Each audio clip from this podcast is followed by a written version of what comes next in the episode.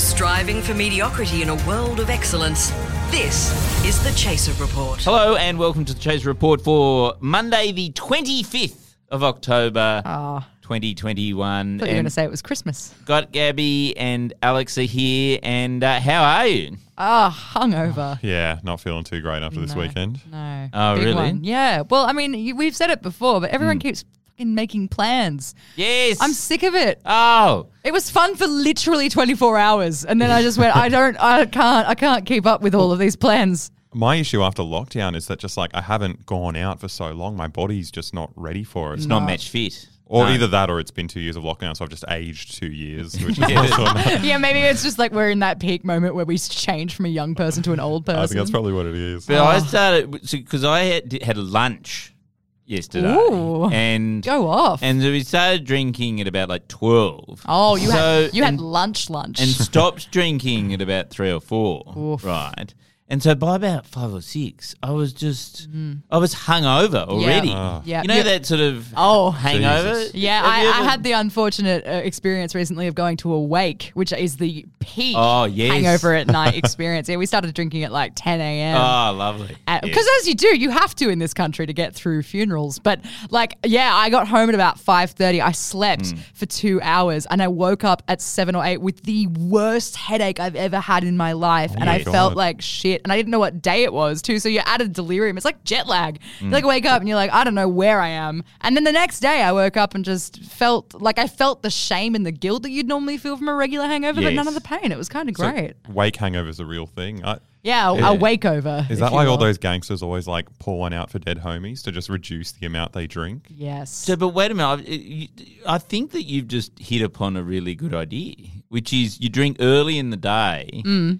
Get your first hangover in, because then Well- your, your actual then next day hangover isn't isn't as bad. It's just mornings. Char- next day. yeah, look, I'll say this. It only works if everyone wants to do it. Uh, I feel like if you were to take the wake experience and apply it to your actual life, you probably just end up getting a lot of interventions from your family and friends Or- going, it needs to stop, Charles. Couldn't you just go to other people's wakes anyway? Because there's unlimited not numbers. the wake crashes. You're not writing the wake crashes right now. That's such a Vince Vaughn thing to say. What would you do if somebody came up to you and they were like, oh, what were your memories of this person? You just go, he was a great man. And then they then they tell you it was a woman. And you go, really? Ah, did, when did he have his change? Oh my god, you can't crash a wake, Charles. Well, I Okay. feel like if you're crashing a rake to drink, you're going to be drunk, so it's it's perfectly believable that you've forgotten. Yeah, the you just go, person or the- oh, no, I'm just here I'm to just- support the bride. I mean, you know, look- or, you know, widow. whatever. Practically, I suppose you can do it. Ethically, I'm not sure you should. Yeah. Well, the government should have thought of that before they made that the only place we could party. So That's right. Fucking hell. Okay, well, coming up on the show, we're talking to John Delmenico, who has the scoop of the century when it comes to real crime. Plus, we're talking to Julian Vincent from Market Forces, they're an environmental group, about uh, how all the big banks do all their greenwashing. But first of all, let's go to Rebecca De Unamuno in the Chaser newsroom right after this.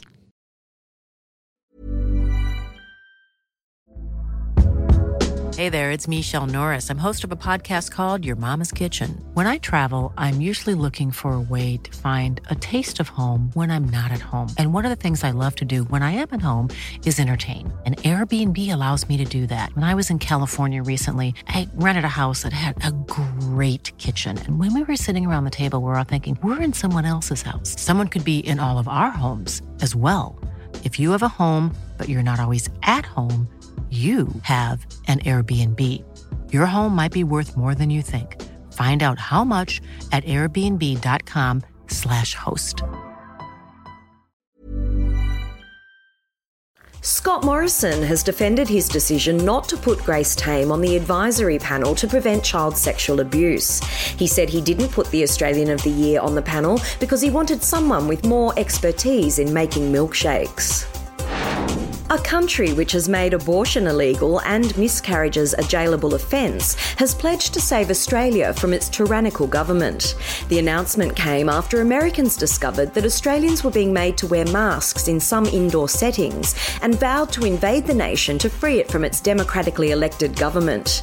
Scott Morrison has told Joe Biden that the Australian Army is ready to back the US forces if they decide to invade Australia. Christian Porter has received a Walkley nomination for excellence in investigative journalism. The judging panel praised his work in exposing the flaws and misjudgments of Christian Porter. That's the latest Chaser news you can't trust. I'm Rebecca De Unamuno, and I'm really, really relieved none of these headlines were about Alec Baldwin. So, Dom, I, I don't know whether you've noticed recently, but uh, you just get the sense that there's just a huge amount more of greenwashing going on? Yes, I mean I've been pretending to be an environmentalist for months now, and right. um, I, it's really fun. Yeah, I, th- I think it's because there's this big UN climate conference coming up called COP26 in November. And it seems like every single bank and insurance company and soap manufacturer wants to tell you how green they are. Mm, I know it's coming up because I really care about that sort of stuff. It's very important to me. Charles. I can see what you're doing. Anyway, we've got uh, Julian Vincent, uh, who's the uh, executive director of Market Forces, uh, on the line now. Hello, Julian. G'day, Charles. Hey, Dom. So, so hang on. If I go to chaser.com.au slash NAB, um, there seems to be a website up there that looks like the National Australia Bank, but is actually, it's called NOB, N-O-B, and it seems not to be so complimentary about the bank that I thought, you know, helped us break up with other banks and I thought was on our side. And I gather that the two of you have been doing a bit of collaborating on a project.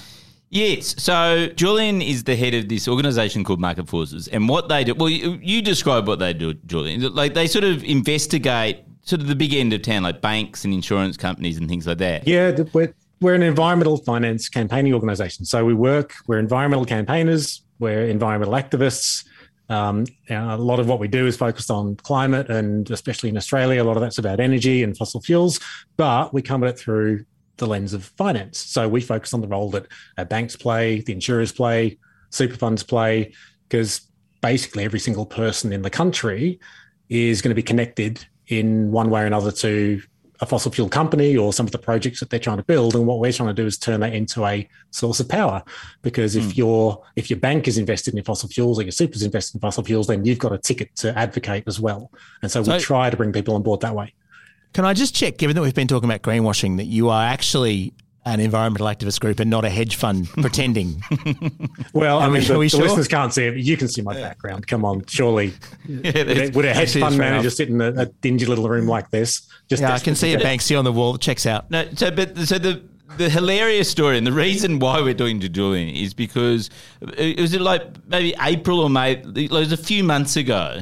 Um, NAB gave a sustainability loan. It was part of a consortium that gave a sustainability loan to the Port of Newcastle, which is the largest coal port in the world. Is, is that that's correct, isn't it? Yeah, it is. It's a sustain, Yeah. sustainability linked loan. That's the Yeah. terminology, and I think that's one of the sort of pub doing a lot of work to start there, isn't it? running it through Yeah. right from the beginning. Yeah. Yeah.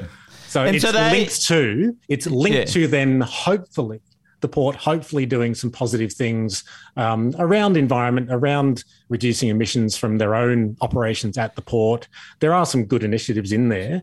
So, so Um, basically, the port is carbon neutral when it gets a, uh, solar panels on the roof. Is that the idea? So it exports hundreds of billions of dollars worth of coal, but it's it's carbon neutral according to NAB. so just to be clear, nothing about this loan requires the port to reconsider its future or consider a future beyond coal or be financially sustainable in an, in an era where we're heading to net zero by 2050, which just means the collapse of thermal coal. No, it's Hmm. a, it's more about you know get those uh, low low intensity light bulbs Hmm. in and and get your solar going. Oh, and by the way, if you don't, don't worry. It's NAB's not going to pull the money back. It probably just impacts the uh, the the interest rate a little bit. But it's not like Hmm. if they don't meet these goals, then the money gets withdrawn. It's just oh, you, Yeah. you pay a bit more for the for your for your capital. So it's it's pretty tame. And, but but the whole point is that if you then go to the actual NAB's website, their whole thing is how environmental it is. They even have a tab which is about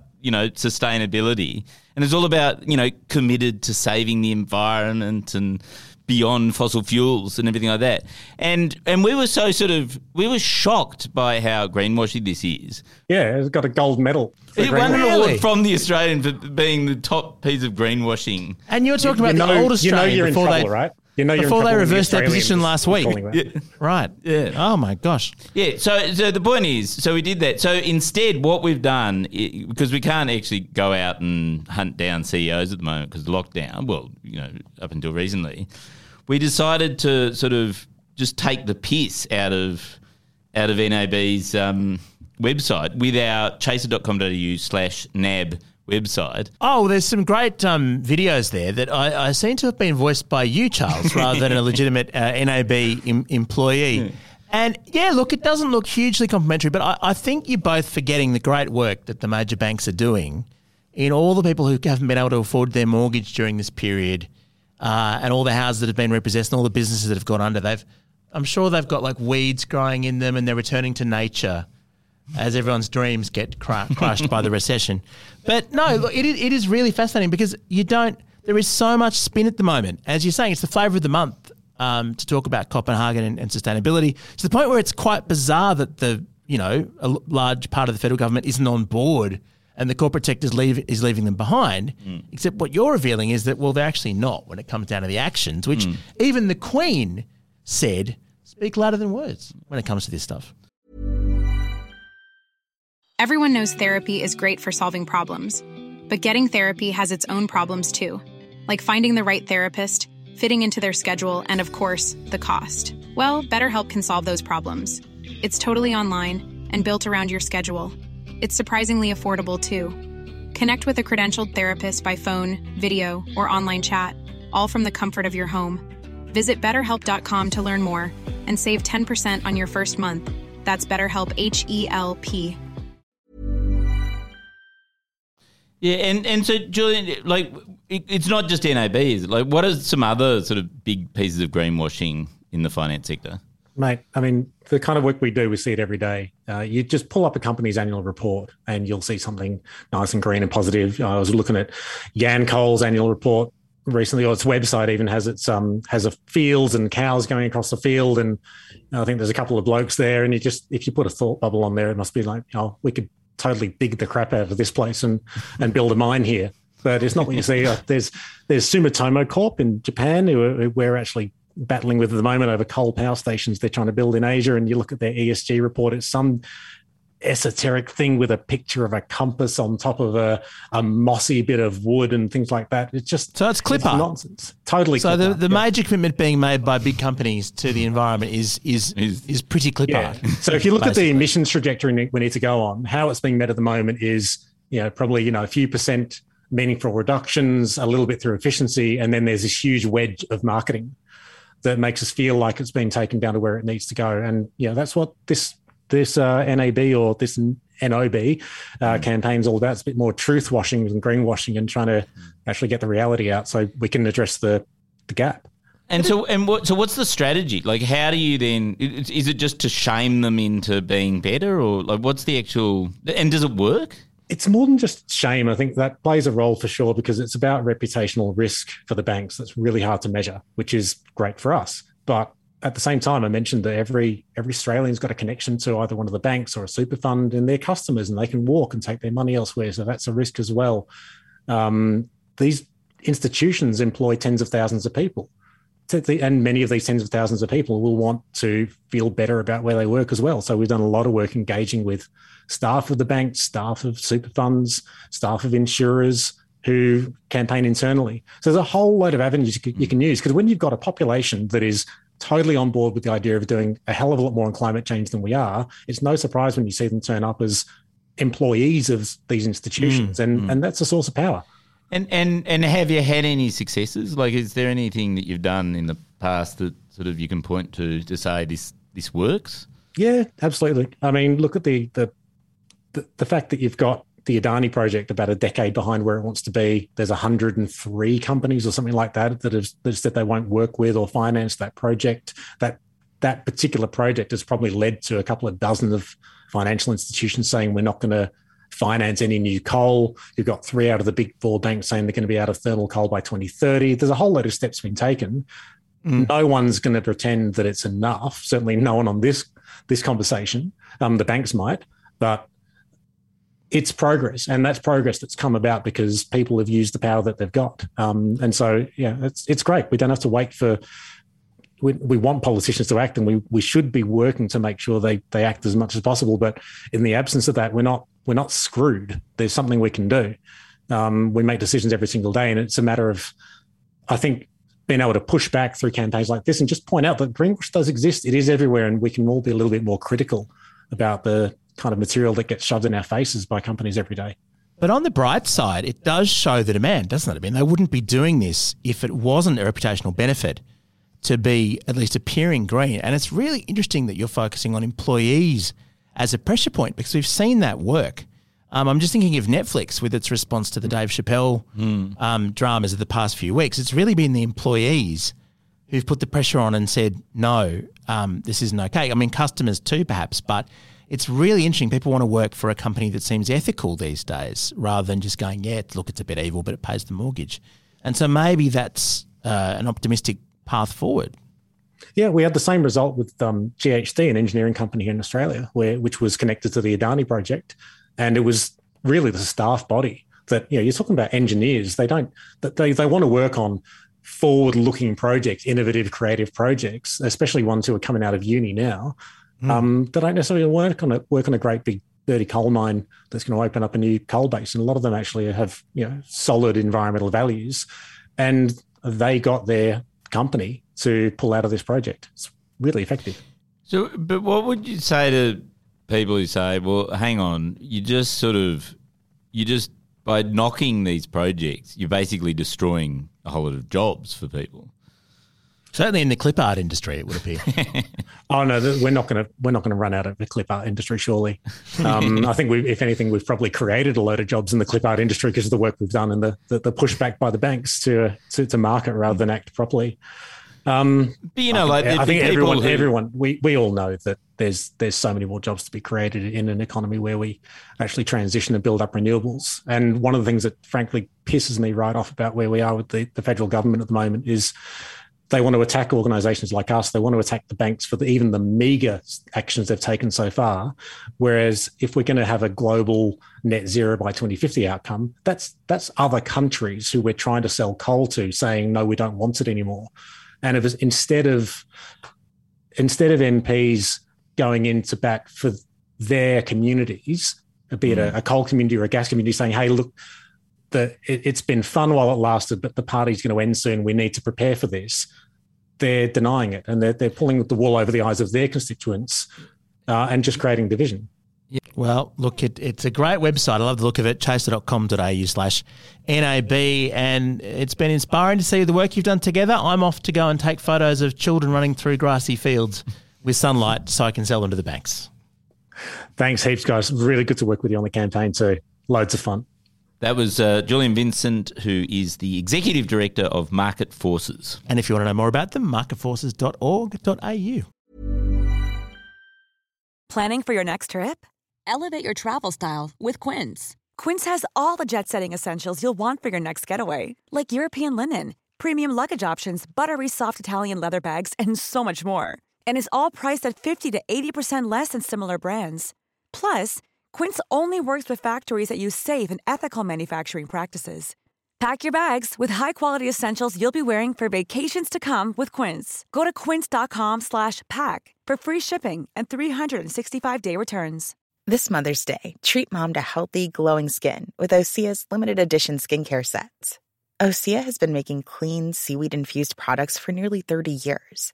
Their advanced eye care duo brightens and firms skin around your eyes, while the Golden Glow Body Trio nourishes and smooths skin all over. Go to OSEAMalibu.com and use code MOM for 10% off your first order site wide. Now, while we were on our short break a couple of weeks ago, Yeah. Oh, it was lovely. apparently there was this huge story that broke in the US, and we've got John Delmonico, who's a writer for The Chaser, on the line. John, what is the story? So, we missed one of the biggest developments, possibly in a long time when it comes to crime, where Fox News ran the exclusive story that a group online called the Casebreakers found the Zodiac Killer. Oh my goodness, that's huge news. So is Ted Cruz um, Going to jail. Well, no, because Ted Cruz apparently isn't the Zodiac killer, oh. allegedly, according to this co- this group. So there are Right. multiple people. It was like a group of people doing the killings. Well, yeah, I suppose Zodiac would imply more than one, maybe 12, actually. Well, the guy that they claim it is is called Gary Poste, Gary. No wonder he wanted to change his name to Zodiac Killer. and he's a former Air Force engineer. So I've got a clip here from Fox News where they explain the amazing evidence that was found. Casebreakers head Tom Colbert, who ID'd hijacker DB Cooper, says he's confident they've nailed the Zodiac. My FBI guys say it's irrefutable. It's a match. We also have six people that he's confessed to that he was the Zodiac, three of them on our court affidavits. So we strongly feel that. And then, of course, one of the murder scenes in Riverside, we have counted six different similarities to the Zodiac at the murder scene. Colbert wants the Riverside Police Department in California to test DNA. They have not responded to our request for comment. Ooh, okay. So that sounds pretty open and shut case. Yeah, irrefutable evidence. Hmm. Hmm. Around the world, this has been a big story for the last two weeks, with places like even the ABC recently ran a story that is almost exactly the same as the Fox News story, which would imply that it's 100% correct. But sadly, there is some naysayers who have poked holes in the evidence that was given out. Oh, yeah. They're called the FBI and the police from the area. Oh, I haven't, I haven't heard of them. Uh, uh, do they have a podcast? Yeah, what, what podcasts do they have? Uh, they don't seem to have a podcast because rudely they put out these written statements about the situation. Also, on the day that the Fox News cast came out, but weirdly, these haven't been quoted in a lot of the news articles about it. So the FBI said it's not going to affect their investigation, and the investigation's still ongoing. But the exact quote from the person who was representing the police station said, Is there a chance that Gary Poste killed Cheri Jo Bates? No. Right, okay. Wait, so Gary Poste is a real man. They've just doxed this person. Well, he's someone who has in the past claimed to be the Zodiac killer. What does Gary have to say about this? Is he? He's, he has passed away. oh, okay. Ah. Oh, that's. But- So he's a victim of the Zodiac killer. They got it the wrong way around. I read through the entire document that the group put online, and I thought I would give you guys the evidence to see if you come up with the same opinion as these naysayers at the FBI. oh, okay. Righto. Yeah, yeah. So there is one issue I found already, where in the clip the guy said that there was um six similarities between the case. Yep, yep. There was only four that they listed, so he miscounted his own document. Rude. But I've got the similarities here. Two of them involve a watch. A watch band was found at the scene that potentially could have been bought at a military base. There's no proof that it was bought at a military base, Right. but theoretically it could have been. Yeah. So Did it, therefore, like, was- theoretically. Was Well, it a that- particularly like military watch band? Like I can't really say, like I feel like most male watch bands are like brown and leather, and that's how you know. I assumed in America everyone's looking for tactical gear. Like that's kind of how you sell stuff to men, regardless Yeah. of whether they're involved in the military. It's got camouflage, so it must be from the army. What, I- what I'm confused about though, if it's a military gear watch, why did it come off at a murder scene? Like I feel like that's the last thing to leave your wrist. like special high tech watch. Whoopsie. Like, that's- Well, the other giveaway about the watch that definitely means it might be him is that there was paint on the watch, and after his military career, he became a painter. Ah, At no point- Get out. wow. Get That- out. Slam dunk. At no point does it say when he started becoming a painter. It just said at some point in his life he was a painter.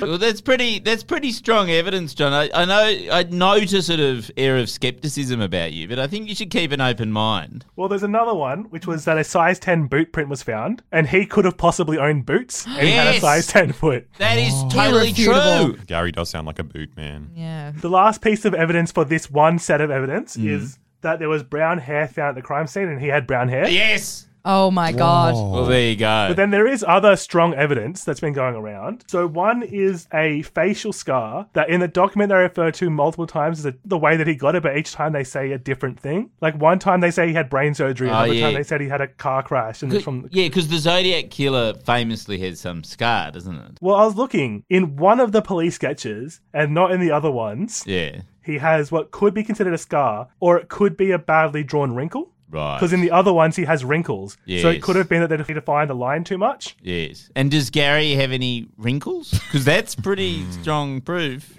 Yeah, I think most people who are alive during the 60s also have wrinkles. Look, here's the thing I'll say. Despite the fact that everyone seems to think this Gary character is the Zodiac Killer, they're overlooking the fact that somebody who calls themselves the Zodiac Killer is very clearly a middle aged white woman. Yeah. There's no way it's a man. That's right. Like I could have gone with the Leo killer, but that really narrows it down a bit too mm. much. So I just went with the general scope. So, so John, it's not good enough to just come out here and cut. You know, the, these people who've done a whole lot of work, constructed a theory, and you just, you know, smash it down with evidence. Who do you think the Zodiac killer is? Like, you, you, you can't mm. just say, oh, it's not that person because all the evidence proves that it's Well- not that person. You've got to then Yeah, we need, construct some, an we need alternative. some spice, John. There are there have actually been people that have pointed out that every piece of evidence that they've brought up could also be linked to the actual prime suspect of the case. Oh. And the prime suspect also looks like the poster. Ted oh. Cruz.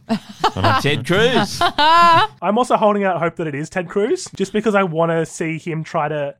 Like, do you reckon he'll go to Mexico again, or do you reckon he'll go like further away? Do you reckon he'll kill again? Isn't the point that no wonder Fox News ran so hard with this story because they were hmm. trying to deflect attention away from Ted Cruz, who they like because he's this hmm. Republican senator. Mm-hmm. Well, my favorite thing about the full broadcast that I couldn't use in the clip because it, it was a very visual thing was that at the end of the segment, one of the hosts turns to another one and says, Wow, they've got him. This is an amazing story. What big news. And the, the other host goes, Yeah, sure, and rolled his eyes. Oh, he's the Zodiac killer. so he like clearly didn't believe the things that they were saying in their own broadcast. I love it. You get used to that a lot at Fox News. Though, I think. Before we go, I just want to tell you about my kitchen renovation and how it's going. I'm not a fan. okay. I know you you hate me because I have a kitchen, and you know not everyone. that's why. You know you're you're just one of these Gen Z people who I don't need a kitchen. can't afford a kitchen. or yeah, by the something. time I'm 40, I'll be absorbing my food through the air. But even if, if you have your own kitchen, renovating is just so extravagant. Like when we were at your house on Friday, your Yeah. neighbor was doing renovations. It's just a little payback scheme. You're just both trying to drill each other out of the building. Yeah. Yeah, well, so we we did a relatively minor renovation, but it did involve getting rid of our stove, and and I thought, well, why don't I put in one of those environmental stoves that Craig keeps on going on about? You know, the induction stovetop things. Yeah. Oh, we they're had, we had gas, which was really easy and worked, right? Do they use electricity? And we decided, no, no, but the electricity can then come from solar or batteries or Oh, you know. I see. Oh, so when you Yeah, can jet actually skis. build Yeah. renewable energy on your house, right? Yeah. So then, so I have been through four stovetops. None of them have worked. Oof. Five electricians have come out and looked at it and confirmed that it's all working properly, but it doesn't work. And and it, the last stove to arrive from the company itself, like from the actual manufacturer, wasn't even like it wasn't just the wrong model. It was a fucking gas stove. But you got it for the price Even of an though- electric one. no, but like they're like thousands of dollars these fucking induction ones, whereas a gas one's like a couple of hundred bucks. It like it was the most extravagant thing that we've done for our kitchen is put this induction thing, and the whole point was to save the environment. And I am uh, I'm going to tell everyone who's listening, do not try and save the environment. Have you tried turning it off and on again, Charles? Oh, really? Well, I just sometimes I just feel like a lot of my electrical problems can be solved by a massive slap. You know? Yeah, Have you tried just right. giving it a bit of a whack? Oh, right. So Into you, the what you're saying is that the five electricians who all say it's dead Yeah. are wrong. Well, Yeah. they said they said it worked. yeah, well, they, they- they- all said it worked. No, they said like Do you know what I it reckon they should did? work, but Well, it doesn't. Work. Are you work. sure you don't have the wrong pots? I feel like induction. No, indu- No, it's true, This is yeah, a yeah. serious answer. Induction Yeah. only works with No. specific pots. That's because I got the company on the line. They said, "Do you have the right pot?" You're kidding. yeah. It's Yeah. your pot that doesn't work. But okay, hold on. No, I refute this out of hand now. Okay, so to make the induction pots, how environmental is that? Oh, shut up, Gabby. So you've gone with the environmental stove that you then have to buy a separate set of pots for. Our gear is from Rode Microphones. We're part of the Acast Creator Network. but not the environmental network, apparently. No, we're not. Just get rid of the environment. I just think, I think it's all rubbish. Craig, he doesn't mean it. I do. He doesn't mean it. I Craig. do. Go No, back to Craig. gas. I'm No. gonna get a. I'm gonna get a coal stove. uh, and le- remember to leave us a five star review on iTunes and subscribe to us in your app.